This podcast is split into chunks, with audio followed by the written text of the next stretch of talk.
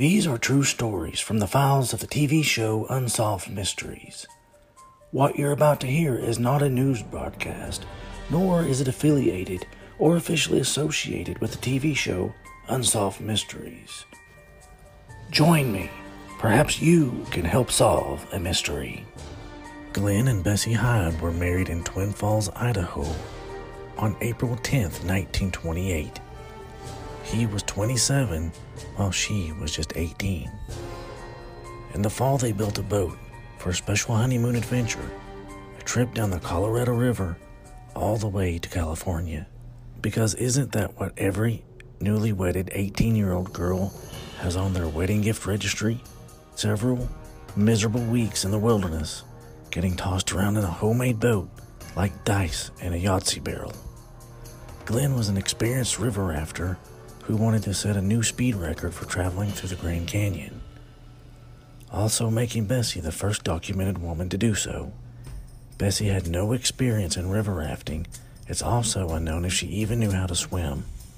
During their trip, they visited an experienced river rafter in Utah who told them their boat was unsafe for the trip.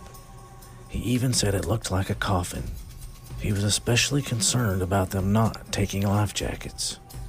However, this concern fell on deaf ears, and Glen gave zero fucks. After 26 days on the river, they made it from Utah to the heart of the Grand Canyon. They were last seen on November 18, 1928. Two days earlier, they were photographed by Emery Kolb at his studio and at his home. Kolb was well known in the area and had documented the Grand Canyon extensively. When they visited Kolb, Bessie had grown tired of the trip. You think? Kolb tried to warn them of the dangers ahead and asked them to stay with him until the weather improved. He even offered them his life jackets. However, Glen refused all of his offers. When they failed to reappear by December, a full search was made for them led by Kolb.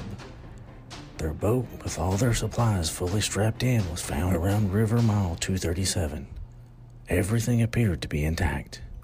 There is evidence they made it as far as River Mile 225, where they may have made a camp.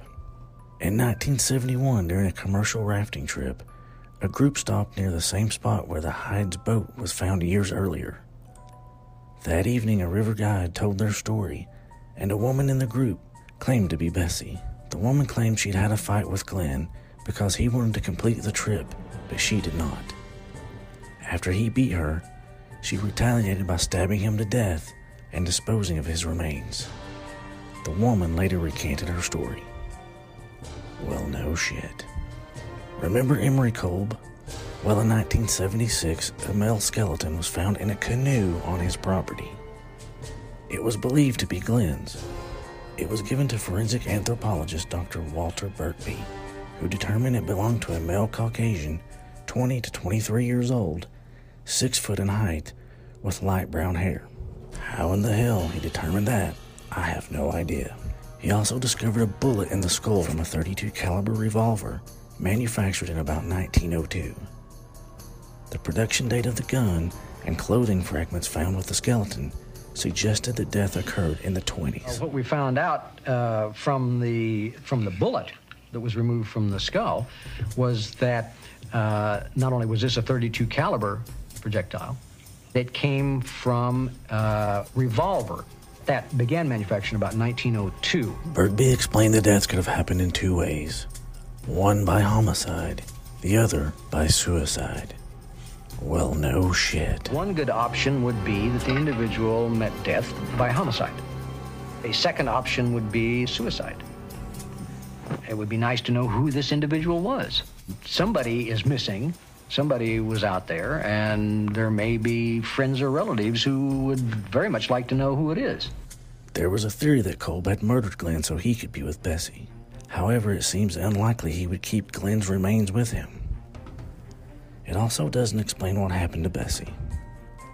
Dr. Birkby superimposed a photograph of Glen over the skull to precisely compare bone structure. And by superimposed, I mean he basically used an overhead projector and a blown up picture of Glen's face. He determined it was a different shape than Glen's face and pointed out several discrepancies. The eye orbits were angled differently, the cheeks were wider, and the shape of Glen's chin was different. Based on this high tech scientific examination, Dr. Birkby is certain the skeleton was not Glen's. Skull is of a different shape than the face of Glen Hyde. The eye orbits themselves are angled in a different direction than Glen Hyde's. The cheeks are wider. Even the shape of the chin is wrong. Glen Hyde's chin was somewhat rounded, as we can see on the photograph, whereas the chin of the submitted skull tends to be fairly squared off. So uh, those features alone do not match. These remains, the, these bones that were submitted for analyses, are not the remains of Glen Hyde. Period. End of story. Although most assume they died accidentally, no one is exactly sure what happened to the Hydes. The case was first aired on November 29, 1987, and to date remains a mystery. Some of these stories remain unsolved. Perhaps someone out there listening holds the vital answer to solving the mystery. Perhaps it's you.